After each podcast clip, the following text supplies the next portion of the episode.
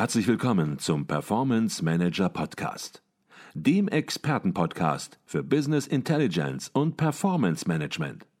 Inspirationen, Know-how und Impulse für Controller und CFOs, die noch erfolgreicher sein wollen.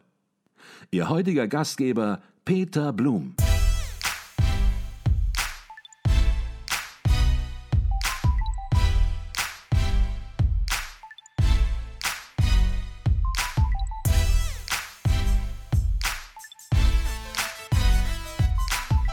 Kommen wir nochmal auf den Bereich Controlling. Sie haben eben schon ein bisschen übergreifend über den Finanzbereich gesprochen, Eingangsrechnungskontrolle und Verbuchung. Gibt es auch so spezielle Use Cases, die Sie im Controlling sehen, die Sie bei Controllern sehen? Ja, absolut. Ich denke mal, vorgelagert auf jeden Fall ein Investitionsantrag, bei dem einzelne Abteilungen oder Niederlassungen Investitionen beantragen können. Die werden auch freigegeben durch Vorgesetzte, wandern dann anschließend in das Budget, in die Budgetplanung mit rein und werden dann anschließend im Budget berücksichtigt. Also solche Prozesse sehe ich sehr häufig tatsächlich. Ich war auch schon bei einem Unternehmen gewesen, da hat tatsächlich ein Controller sich selbst einen Prozess gebaut in der JobRouter-Plattform. Und da ging es darum, am Monatsende die einzelnen Niederlassungen auch im Ausland dazu aufzufordern, die Zahlen rechtzeitig zu liefern. Und dieser Prozess hat dann auch wirklich eine Eskalation getriggert. Das heißt, die mussten innerhalb von wenigen Stunden diese Zahlen anliefern. Die kamen alle zurück quasi in die Hauptzentrale des Unternehmens und wurden dann von der Plattform automatisiert in seine Software übertragen, in das Controlling. Und den Prozess hat er sich selbst gebaut, auch mit einem schönen Dashboard, das am Ende anzeigt, okay, welche Zahlen sind da, welche wurden verspätet abgeliefert und hat somit quasi eine Arbeit, die er vorher mit wirklich per E-Mail steuern musste und per Telefon anrufen, komplett automatisiert, sodass sie jeden Monat stattfindet und dann quasi automatisiert abläuft.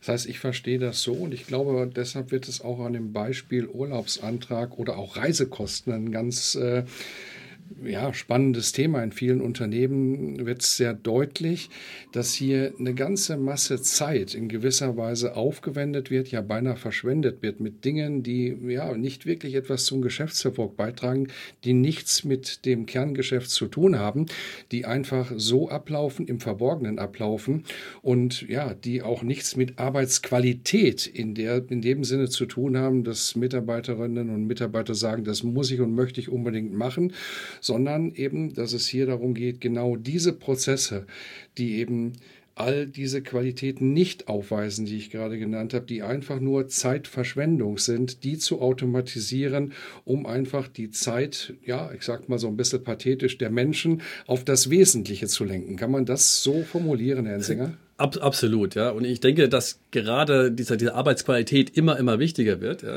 Ich kann meinen hochqualifizierten Mitarbeitern nicht zumuten, dass sie teilweise Quittungen, die sie per E-Mail erhalten, ausdrucken, sie wieder einscannen, sie ablegen, ja, weil die Leute durchschauen, dass diese Prozesse nicht effizient sind. Ja. Und sie wollen die Arbeitszeit ja auch effizient gestalten. Ja. Mittlerweile sind auch alle Anwender quasi eigentlich durch die Smartphone-Welt so trainiert, dass das Arbeiten so leicht sein kann, dass sie das auch von einem Unternehmen und von einem guten Arbeitgeber erwarten. Und wir sehen das, eine ganz große Nachfrage, die wir im Moment haben, sind Onboarding-Workflows. Also neue Mitarbeiter kommen ins Unternehmen rein und wir wissen alle, so die ersten 100 Tage, die sind entscheidend. Ja, entweder das läuft, dann bleibt der Mitarbeiter lange dabei oder er merkt schon, der ganze Laden, das funktioniert nicht, ja, der Schreibtisch ist nicht da und mein Notebook kommt erst morgen und der Vorgesetzte wusste nicht Bescheid. Und dann sind sie gleich mal negativ eingestellt. Und dieser Onboarding-Prozess ist bei vielen Unternehmen jetzt ein ganz wichtiges Instrument und der soll auch digital stattfinden, ja, weil man möchte, dass da quasi der Mitarbeiter sofort merkt, ich bin hier in einer modernen Arbeitsumgebung. Ich bekomme zum Beispiel einen Kfz-Nutzungsvertrag direkt digital zugestellt, kann den unterzeichnen. Ich bekomme meine Einarbeitungsaufgaben digital. Meine Vorgesetzten werden informiert, wann ich in der Abteilung auftrete. Die IT-Abteilung wird informiert, welches Notebook ich brauche und zu welchem Zeitpunkt das da sein muss. Und vielleicht 2 Tage bevor ich beim Unternehmen meine Stelle antrete, bekomme ich nochmal eine Willkommens-E-Mail mit den wichtigsten Informationen für den ersten Arbeitstag. Und all das kann ich automatisieren. Und das kann ich auch wirklich individuell für jedes Unternehmen ganz einfach modellieren. Und das ist eine super spannende Geschichte. Und für den nächsten Schritt natürlich dann auch wieder immer zum Offboarding eines Mitarbeiters vielleicht auch mal, wenn er das Unternehmen wieder verlässt, auch bestimmte Schritte wieder rückgängig zu machen. Da reden wir dann eher so über das Thema DSGVO und Datenschutz und hat er alle Zugänge tatsächlich wieder, wurden die zurückgegeben, wurden Schlüssel zurückgegeben, all das zu tracken. Ja. Also für Mitarbeiter ist es extrem wichtig geworden, digital und effizient zu arbeiten. Ich glaube, das Onboarding-Beispiel ist auch ein sehr gutes Beispiel, wie Prozesse optimiert werden können. Denn wie häufig findet es im Onboarding-Prozess in Unternehmen auch so statt, dass man nach einer, nach zwei, nach drei Wochen fragt, ist eigentlich das passiert? Hat er den Kurs bekommen? Wurde er da eingeführt, der neue Mitarbeiter? Und dann stellt man fest, ja, ist nicht passiert.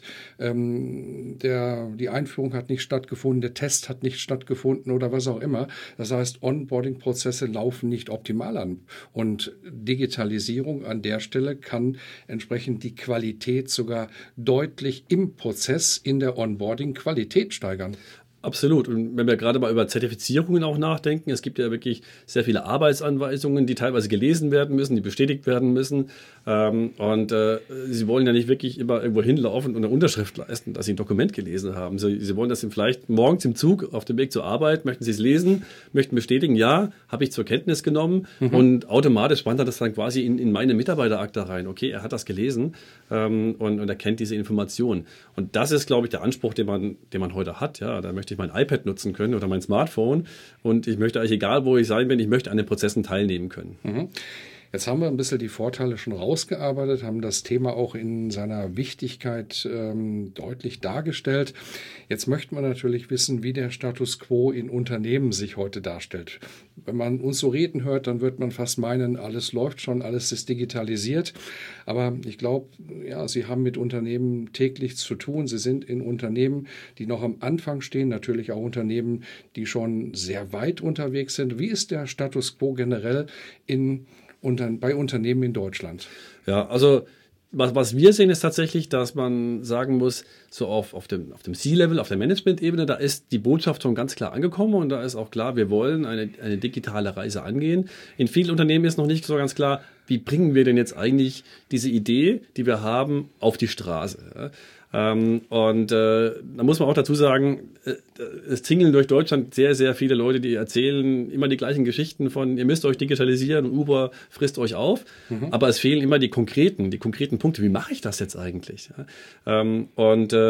Da sehe ich, dass tatsächlich so jetzt in den letzten 2-3 Jahren bei uns die Nachfrage extrem angestiegen ist, was eben die Prozesse angeht, diese zu optimieren. Und da würde ich schon sagen, dass das ein gefühlt sicherlich 70% der Unternehmen da aktiv sind, auf der Suche zumindest, und schon ein Großteil davon auch angefangen hat, solche Prozesse zu digitalisieren.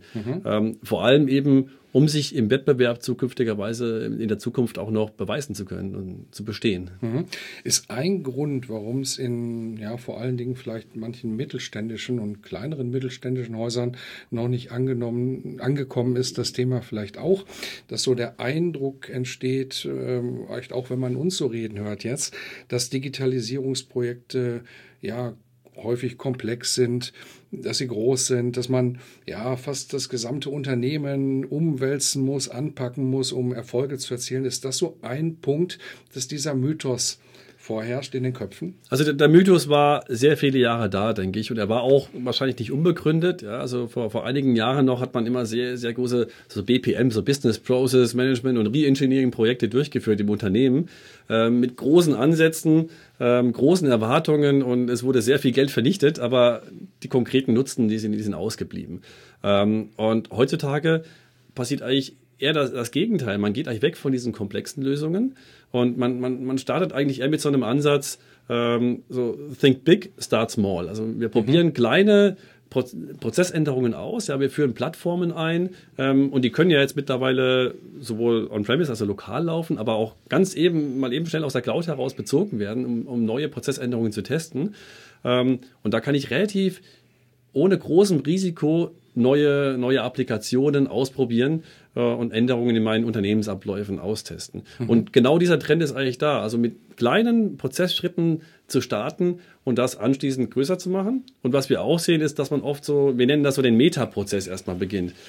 Also ich kenne das bei vielen Unternehmen, die haben wirklich noch so Microsoft Excel-Listen und da werden dann zum Beispiel für Projekte die Zeiten eingetragen. Wann ist welcher Status erfolgt? Und dann wollen 10 Leute gleichzeitig die Excel-Datei bearbeiten und das funktioniert alles nicht. Und das ist der Anfang, dass man sagt, digitalisieren wir mal den Prozess auf einer Metaebene und bringen quasi die Checkliste in ein System online herein, den alle zusammen arbeiten können und den Prozessablauf sehen. Und dann gehen wir sukzessiv vor und Schritt für Schritt automatisieren wir einzelne Bestandteile davon. Wir binden mal an einer Stelle ein ERP-System an, hier ziehen wir mal Daten aus dem CRM-System und irgendwann automatisieren wir ganze Schritte auch weg. Aber wir müssen nicht vom ersten Moment an den ganzen Prozess automatisieren und versuchen, quasi alles auf einmal zu lösen, weil da ist das Risiko hoch. Mhm. Und lieber schnell kleine Schritte gehen, Erfolge feiern und dann sukzessive den Prozess ausbauen. Mhm. Und natürlich auch die richtigen Softwarewerkzeuge einsetzen. Da kommen wir gleich natürlich noch auf Ihr Softwarewerkzeug, den JobRouter, zu sprechen. Denn auch hier ist es natürlich erforderlich, dass wenn man klein startet in den Prozessen und in der Prozessoptimierung, dass man auf der anderen Seite auch durch eine modulare Software die Möglichkeit hat, entsprechend auch Software zu skalieren. Was nützt einem, klein zu starten bei den Prozessen, wenn man auf der anderen Seite die große Suite für mehrere 100.000 € investieren muss, um überhaupt mit einem kleinen Prozess zu starten. Und da gehen wir gleich aber auch noch ein bisschen detailliert drauf ein. Wer ist eigentlich im Unternehmen für das Thema verantwortlich, für das Thema Digitalisierung von Prozessen? Ist das die IT? Sind das die Fachbereiche? Gibt es da überhaupt schon klare Verantwortlichkeiten aus Ihrer Sicht? Ja, ich meine, klassischerweise so in der Vergangenheit war das natürlich immer die IT-Abteilung, die das Thema getrieben hat. Man muss aber sagen, dass das einen ganz, ganz starken Wandel unterlegen ist. Heutzutage ist es so, dass man erkannt hat, in der Fachabteilung, da sitzen eigentlich die Personen, die Prozesse kennen und die Kunden kennen und die Bedürfnisse der Kunden kennen. Und wir müssen diese Personen von Anfang an mit einbinden und idealerweise können die auch einen Großteil dieser Arbeit übernehmen, auch weil wir wissen, dass die IT-Abteilungen oft sehr begrenzt sind von den Möglichkeiten. Also Personal ist ein ganz großes Thema, da zu bekommen. Allein die Infrastruktur, die heute schon vorhanden ist, in einem Unternehmen am Leben zu erhalten, ist eine große Aufgabe. Deswegen geht der Trend ganz, ganz klar hin, mehr Verantwortung für die Fachabteilung, mehr Prozessgestaltung für die Fachabteilung. Und da kommen wir dann eben auch zu dem Thema Low-Code, weil wir brauchen natürlich auch Tools, die von einer Fachabteilung genutzt werden können, ohne dass jetzt jeder erstmal ein Wirtschaftsinformatikstudium absolvieren müsste. Mhm.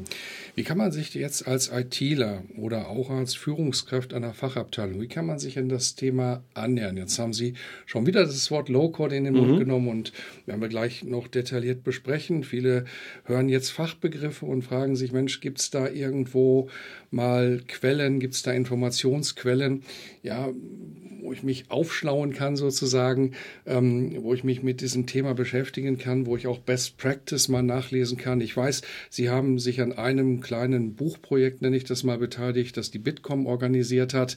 Das kann man auch im Internet finden. Aber gibt es da irgendwo Möglichkeiten, sich mit diesem Thema zu beschäftigen, Best Practice Cases zu finden? Ja, also ganz unterschiedliche Möglichkeiten. Also im einen, wenn wir über die Bitkom mal sprechen, wir haben dort einen sogenannten Arbeitskreis für digitale Geschäftsprozesse, in dem wir uns regelmäßig treffen und genau Use Cases besprechen und ganz häufig kontaktieren uns dort auch Unternehmen und sagen, ich habe hier ein konkretes Thema, das würde ich gerne hier mal mit euch ansprechen und behandeln.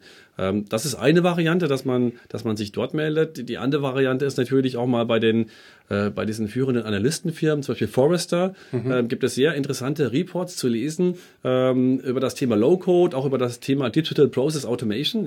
Ja. Meiner Meinung nach ist das auch hängen beide Themen unmittelbar zusammen. Also Low-Code ist mehr so Prozesse, Applikationen allgemein, aber Digital Process Automation geht nochmal einen Schritt weiter, nämlich die ganzen Prozesse hinten dran zu automatisieren. Und dort gibt es sehr viele interessante Reports, die man sich durchlesen kann. Ansonsten würde ich vielleicht auch mal empfehlen, mal eine Digitalisierungskonferenz zu besuchen. Auch zu genau diesem Thema gibt es da einige in Deutschland. Und da trifft man zum einen viele Gleichgesinnte und man erfährt auch in der Regel von anderen Anwendern, die solche Produkte einsetzen, was sie damit erreicht haben. Oder spätestens nach diesem Podcast natürlich auch Sie persönlich anrufen. Ich denke, das ist auch jederzeit möglich. Die Adresse werden wir natürlich in den Shownotes auch verlinken. Und so wie ich Sie einschätze, sind Sie auch für ein Telefonat immer zu haben. Jederzeit natürlich. Und ich muss zugeben, dass es mir besonders viel Spaß macht, tatsächlich mit nicht nur unseren Anwendern zu sprechen, sondern auch mit ganz vielen Personen und aus unterschiedlichen Unternehmen, um zu erfahren, was sind denn die Probleme, die draußen aktuell im Markt unterwegs sind. Also sehr gerne. Jetzt möchte ein Unternehmen möglicherweise starten, möchte auch klein starten mit einer Prozessdigitalisierung. Und dann fragt man sich natürlich ganz, ganz schnell, ja, was kann man falsch machen? Was kann da schief gehen? Was sind so die typischen Fallen? Gibt es da so 1, 2, 3 Fallen, wo Sie sagen, Achtung, Achtung, bitte da nicht als X da hineintappen, weil da sind schon so viele drin gewesen, das muss man nicht wiederholen? Ja, also ich denke, dass man wahrscheinlich, Sie haben vorhin schon gesagt, Skalierbarkeit, dass das ein ganz wichtiger Faktor ist. Natürlich gibt es auch draußen im Netz ganz, ganz viele kleine Lösungen, mit denen man kleine Dinge digitalisieren kann, die dann auch für einen gewissen Bereich reichen. Aber wenn ich natürlich über ein größeres Unternehmen spreche, dann komme ich natürlich bei der Skalierung da immer relativ schnell an eine Grenze. Also man sollte von Anfang an sich überlegen, dass man eine Plattform wählt, die Skalierung bietet, dass man klein anfangen kann, auch von den Kosten natürlich klein, aber die trotzdem die Ausbaustufe mal bietet, zum Beispiel mal bis am Ende vielleicht mal 20.000 User in eine Plattform zu integrieren. Also das ist ein ganz, ganz wichtiger Punkt, weil sonst schmeiße ich am Ende die Tools, die ich am Anfang eingeführt habe, wieder weg auf meiner Skalierungsreise und dann wird das Ganze natürlich wieder ineffizient. Also das ist ein Punkt. Ein anderer Punkt ist natürlich, dass man die richtigen Personen im Unternehmen identifiziert. Also häufig ist auch gar nicht ganz klar, wer ist denn eigentlich der Prozessverantwortliche für einen Prozess, der digitalisiert werden soll. Und wenn der nicht feststeht, ist auch ein Punkt, wo ich dann immer sage, das muss zuerst erfolgen. Ja? Also wir können nichts digitalisieren, wo niemand sich dafür verantwortlich fühlt und wo niemand die Anforderungen richtig definieren kann. Weil auch wenn er digitalisiert ist, muss hinterher in einer digitalen Welt jemand darauf schauen, den Prozess weiterentwickeln, kontinuierlich verbessern und auch reagieren, wenn etwas nicht läuft. Also die richtigen Personen zu identifizieren im Team ist eine ganz, ganz wichtige Geschichte. Das sind so, würde ich mal sagen, so die 2 wichtigsten Punkte, die ich sehe. Und was oft auch nochmal unterschätzt wird, wenn man jetzt ein größeres Unternehmen ist, Internationalisierung, auch Mehrsprachigkeit zu beachten. Das habe ich auch schon öfters erlebt, dass Anwender ein System einführen und dann irgendwann merken, wir müssen das Ganze eigentlich jetzt auch nochmal in Arabisch überführen oder in Englisch. Und dann stellen sie fest, dass die Plattform diese Möglichkeit gar nicht bietet. Ist auch eine Gefahr oder ein Thema, dass einfach Prozesse, die da sozusagen auf der Straße liegen, einfach genommen werden und dass dann versucht wird, entsprechend ohne mal darüber nachzudenken, macht das überhaupt Sinn, diesen Prozess zu digitalisieren, zu automatisieren, einfach dann an einen analogen Prozess sozusagen die Steckdose angeschlossen wird, der elektrifiziert wird und es im Prinzip aber gar keinen Sinn macht. Sinn natürlich im Sinne von ein positives Ergebnis, einen positiven ROI. Wie wird man überhaupt ein ROI in diesem Bereich berechnen, Herr Ensinger? Ja, also ich würde mal erst auf den ersten Teil der Frage eingehen. Sehen wir auch tatsächlich immer wieder, dass man, also ich sage das mal höflich, einen schlechten Prozess in der alten Welt in einen schlechten Prozess in der neuen Welt überführen möchte. An der Stelle ist es aber so, dass viele, auch unsere Anwender, die arbeiten ja mit unseren Partnern zusammen und alle in diesem Netzwerk sind eigentlich darauf trainiert, genau das zu erkennen. Und dem Anwender den Mehrwert der Plattform zu bieten. Ja, und da muss man auch wirklich sagen, natürlich kann jemand, der sich neu mit diesem Thema beschäftigt, noch gar nicht erahnen, welche Möglichkeiten sich auftun, wenn ich mal eine Plattform zur Digitalisierung im Unternehmen habe. Und deswegen braucht es ein bisschen die Hilfe zu sagen, pass mal auf, wenn du das Ganze in diese Welt überführst, dann kannst du jetzt quasi mit diesen wenigen Schritten einen Großteil deines klassischen Prozesses, den du hast, einschrumpfen auf einen wesentlich effizienteren und kürzeren Prozess. Was den ROI angeht, kommt es natürlich immer ganz klar auf den Anwendungsfall an. Immer wenn wir Prozesse digitalisieren, die eher auf Finanzdaten arbeiten, Eingangsrechnungsprüfung zum Beispiel, dann kann ich das sehr, sehr gut nachher berechnen. Also ich kenne die Laufzeiten, ich sehe natürlich auch, wie sieht es aus mit Kontofristen, die ich besser einhalten kann, was spare ich da ein. Und ich kann natürlich am Ende auch messen, wie viel Zeit insgesamt meine Mitarbeiter aufgewendet haben, um diesen Prozess zu bearbeiten. Und dadurch ist natürlich mehr Zeit für andere Aufgaben da. Also da geht es sehr gut. Man muss aber auch sagen, wenn ich natürlich jetzt so eine große Zahl kleiner administrativer Prozesse in die Plattform bringe. Urlaubsantrag haben wir vorhin gesagt. Also da lohnt es sich nicht, ein ROI auszurechnen, weil da ist eher das Gesamtkonzept, dass ich quasi alles digital in einer Plattform habe.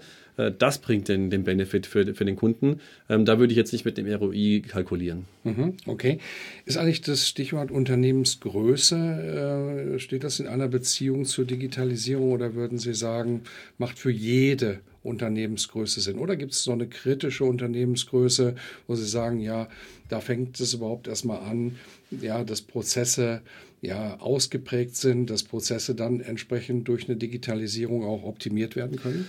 Also generell würde ich natürlich sagen, Sinn macht es für jede Größe. Also selbst der Freelancer, der alleine arbeitet, dem würde ich nahelegen, doch seine wenigen Prozesse, die er hat, vielleicht mal mit Zapier oder IFTTT im Netz zu automatisieren, ja, weil er profitiert davon natürlich beim Wachstum.